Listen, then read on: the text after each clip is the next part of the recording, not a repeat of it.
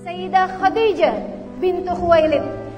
Dengarkan apa yang diriwayatkan oleh Imam Bukhari dalam sahihnya. Beliau menceritakan hadis bahwasanya Nabi Muhammad alaihissalam di awal-awal Islam masih sering kali naik ke atas Gua Hiro. Satu ketika beliau sedang berada di Gua Hiro tengah mengerjakan sholat. Ketika Sayyidah Khadijah berasa rindu kepada suaminya, ia pun memasak masakan yang paling enak. Kemudian membawa makanan tersebut naik ke atas Gua Hiro.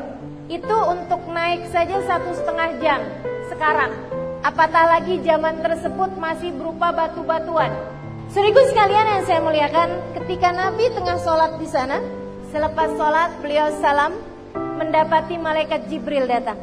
Kemudian berkata, Ya Rasulullah, satati ilaik Khadijah. Wahai Rasul, Khadijah akan segera datang kepadamu membawakan untukmu makanan bersama lauk pauknya. Ida jaat. Apabila dia datang, fabalil minallahi assalam. Sampaikanlah dari Allah Subhanahu wa taala untuk Sayyidah Khadijah ucapan salam sampaikan padanya bahwa Allah berkirim salam kepadanya. Serius sekalian, seorang perempuan seperti kita, darah daging seperti kita, punya akal, punya hati seperti kita juga.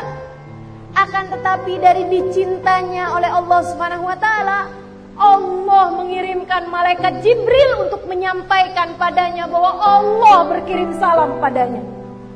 Bagaimana menurutmu? ketika Allah Subhanahu wa taala berkirim salam kepada Sayyidah Khadijah bintu Khuwailid. Wa minni assalam. Kata malaikat Jibril, sampaikan pula padanya, aku Jibril berkirim salam padanya. Wa balligh ilaiha, sampaikan padanya bahwa saat ini Khadijah sedang lelah, Khadijah sedang berjalan, berkeringat, sampaikan padanya bahwasanya Allah telah mempersiapkan untuknya. Baitan fil jannah sebuah rumah di surga. Di sana tidak ada derita dan tidak ada kelelahan lagi. Di sana tidak akan ada air mata. Di sana yang ada adalah kebahagiaan demi kebahagiaan.